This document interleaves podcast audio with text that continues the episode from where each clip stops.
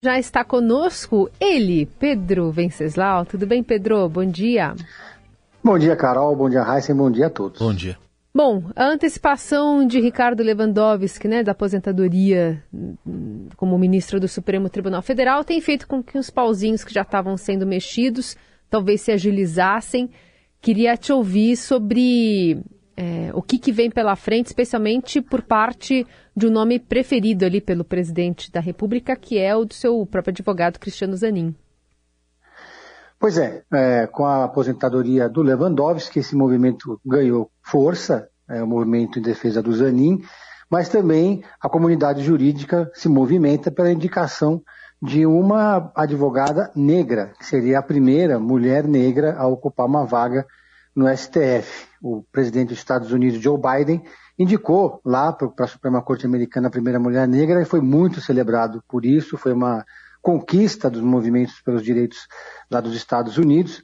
E o presidente Lula já tinha sinalizado, inclusive em conversas com o ministro do STF, que tinha essa predileção por em algum momento indicar uma mulher negra. Mas tudo indica que não vai ser nesse momento. Tem alguns nomes que estão na lista é, do, de cotados para o Ministério, para, para o STF, entre eles o Bruno Dantas, presidente do TCU, que é o favorito do Gilmar Mendes, o Manuel Carlos Almeida Neto, que é o favorito do próprio Lewandowski, que inclusive o Lula fez questão, né, fez essa deferência ao Lewandowski ao escutá-lo sobre quem seria o seu preferido. E tem a advogada Vera Lúcia Santana Araújo, da ABJD, que é Juristas pela Democracia, que é uma advogada negra.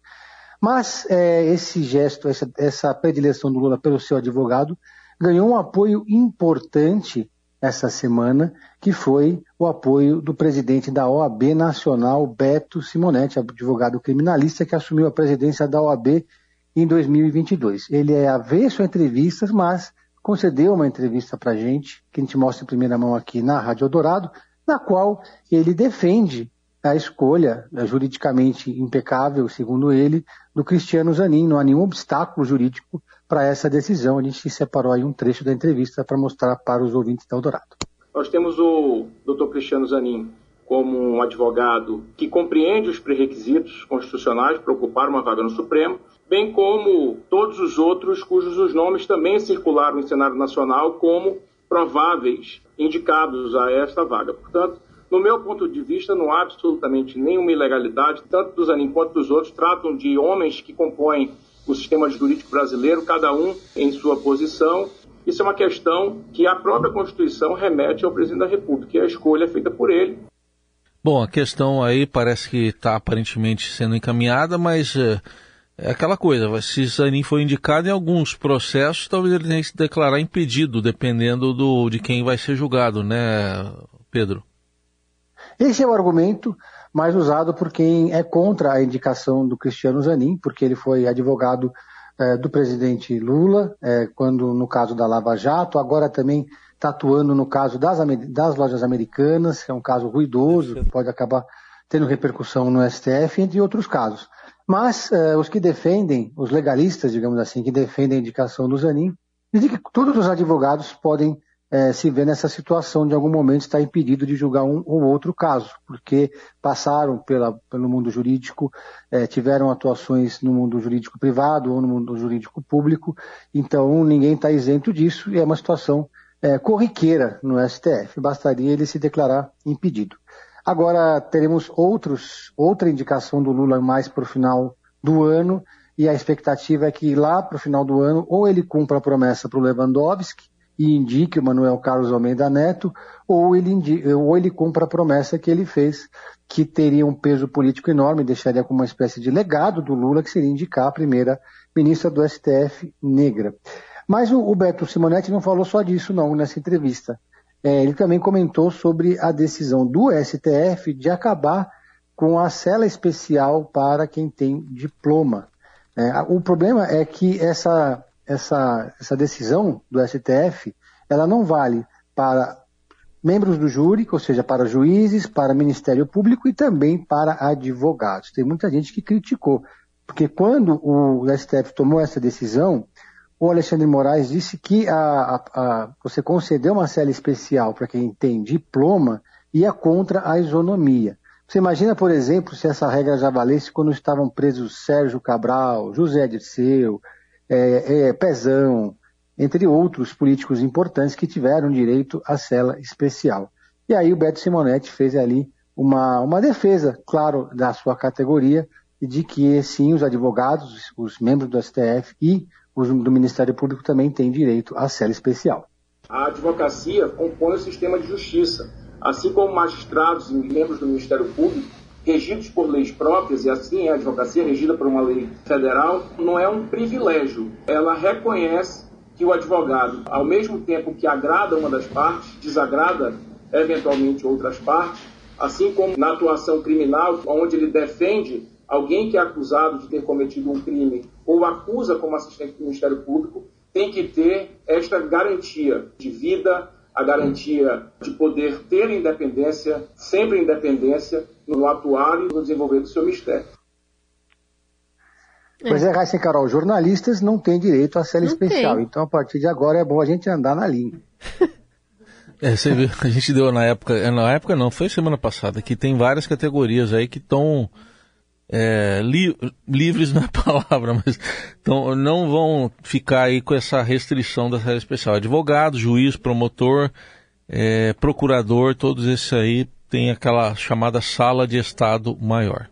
E para não entrar na Exatamente. questão do jornalista que o, é. o Pedro provocou, a questão do diploma, né? Porque ah, tem mais essa, nem, nem o diploma mais diploma. Tá se... é. Tem uma discussão grande ainda. É. O, o, diploma de jornalista cada vez vale menos. Agora Cada... nem cela especial pois é, direito nem para sala especial. É, estamos com problemas interna. diplomáticos. Pedro, quem pode ter problema hoje? O ex-presidente da República pensando nessa agenda, né? Hoje Bolsonaro de fato vai falar, vai ser ouvido pela Polícia Federal no caso que envolve as joias. Ele está sendo esperado às duas e meia da tarde, se não me engano. Queria te ouvir sobre o que ele deve falar. Pois é, esse é o grande mistério. E olha que coincidência, né? Um dia depois daquele circo que se montou em torno do Trump, que foi depor lá nos Estados Unidos, lá em Nova York, no dia seguinte chegou a vez do Bolsonaro fazer o seu depoimento na Polícia é, Federal. E alguém escreveu, não lembro quem, nas redes sociais, que alguns tweets envelhecem bem e outros tweets envelhecem mal. Todo mundo relembrou o tweet durante a campanha presidencial, quando o Trump foi eleito, que o Eduardo Bolsonaro escreveu: acontece nos Estados Unidos, vai acontecer no Brasil. Foi um tweet meio premonitório do Eduardo Bolsonaro. O Mauro Cid, nós adiantamos aqui, o ajudante de ordens, é, já segundo a apuração do Estadão, vai dizer que foi o próprio presidente, óbvio, né? Mas ele vai dizer o óbvio, o que complica a situação do presidente, que foi o presidente que pediu para ele ir até o aeroporto para pegar essas joias e levar para o próprio presidente. Ontem, é, é, o presidente se antecipou, como fez das outras vezes, depois que o Estadão revelou o terceiro lote de joias, entregou com muita dor no coração o terceiro lote de joias para o TCU. É, não tem, eu fico curioso de saber qual é a explicação para o ex-presidente Jair Bolsonaro esperar o caso estourar, esperar a convocação da, da Polícia Federal para só então devolver as joias que ele disse que nunca teve, que ele disse que nem sabia que existiam, mas estavam guardadas na casa do seu chofer é, Nelson Piquet, no sítio do seu chofer Nelson Piquet. Hoje serão ouvidas dez testemunhas, além do presidente, do ex-presidente Jair Bolsonaro e do Mauro Cid, mais oito testemunhas em salas diferentes para que elas sejam confrontadas. Então esse, digamos assim, é o primeiro grande momento do Bolsonaro depois de voltar ao Brasil.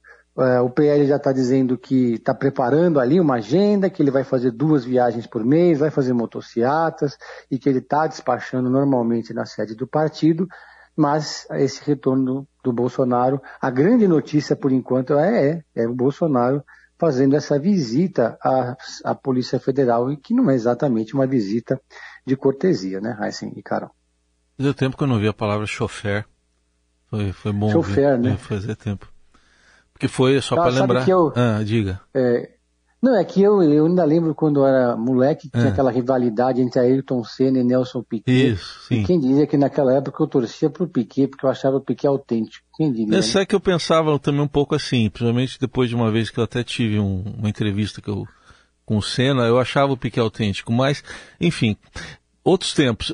Só para lembrar que esse episódio que o Pedro falou foi em aquele 7 de setembro de 2021 em que o Piquet dirigiu lá. Foi o, o Rolls Royce, né? Foi levando o Bolsonaro é. para o 7 de setembro, aquela comemoração que não foi nada patriótica.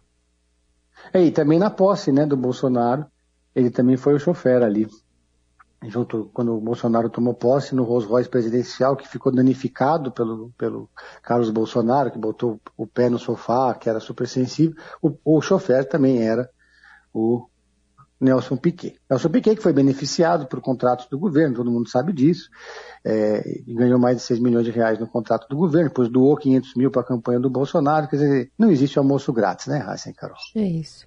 Lembrando que, então, além da, da fala do ex-presidente, hoje tem o o ex-ajudante de ordens, é, Tenente Coronel Mauro Cid, como o Pedro lembrou aqui ontem, deve repetir, né, deve falar que, enfim, na questão das joias estava cumprindo ordens exatamente do seu superior. Porque o cargo dele é? Ajudante de ordens. Ah, tá bom. Ah, exatamente. Manda quem pode, obedece quem tem juízo, não é? Você falou que não tem almoço grátis, acho que não tem corrida grátis também, né? nem no Uber, nem no carro do Nelson Piquet, né? Pedro, obrigada, um beijo. Um beijo, um abraço a todos.